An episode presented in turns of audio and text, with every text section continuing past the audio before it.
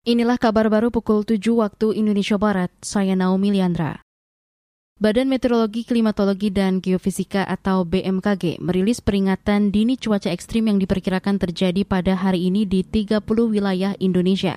Prakirawan cuaca BMKG Andi Mario menyebut 26 wilayah di Indonesia berpotensi hujan lebat disertai petir dan angin kencang antara lain di Aceh, Sumatera Barat, Riau, Jawa Barat, Yogyakarta, Jawa Timur, dan Bali. Kota DKI Jakarta, Kota Semarang dan juga Surabaya sepertinya cocok untuk beraktivitas di luar ruangan karena diperkirakan berawan. Sementara itu untuk Kota Serang dan juga Kota Yogyakarta diperkirakan mengalami hujan dengan intensitas ringan dan perlu diwaspadai untuk Kota Bandung yang diperkirakan diguyur hujan dengan intensitas sedang. Prakirawan cuaca BMKG Andi Mario juga menyebut sejumlah wilayah yang berpotensi hujan disertai kilat atau petir dan angin kencang hari ini, yaitu Sumatera Utara, Bengkulu, Kalimantan Barat, dan Kalimantan Selatan.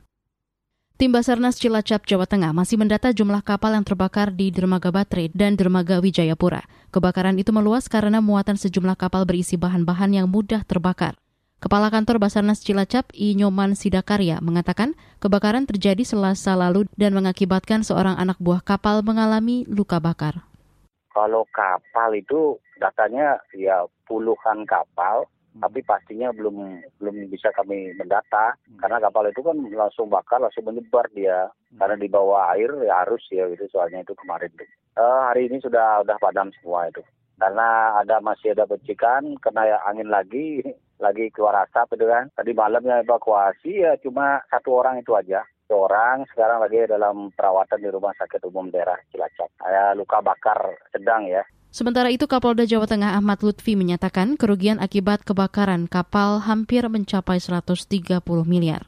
Dugaan sementara sumber api berasal dari kegiatan salah seorang anak buah kapal di atas kapalnya yang sedang bersandar di dermaga baterai. Saat ini tim Lab 4 Polda Jawa Tengah masih bekerja guna mengungkap penyebab pasti kebakaran.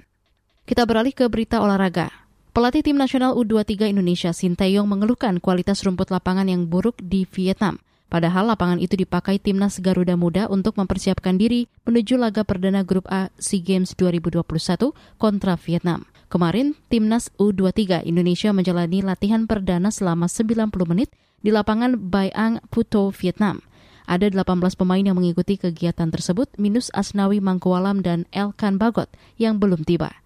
Pertandingan pertama timnas U23 Indonesia di grup A SEA Games 2021 melawan Vietnam akan berlangsung pada Jumat besok di Stadion Vietri, Puto mulai jam 7 malam waktu Indonesia Barat.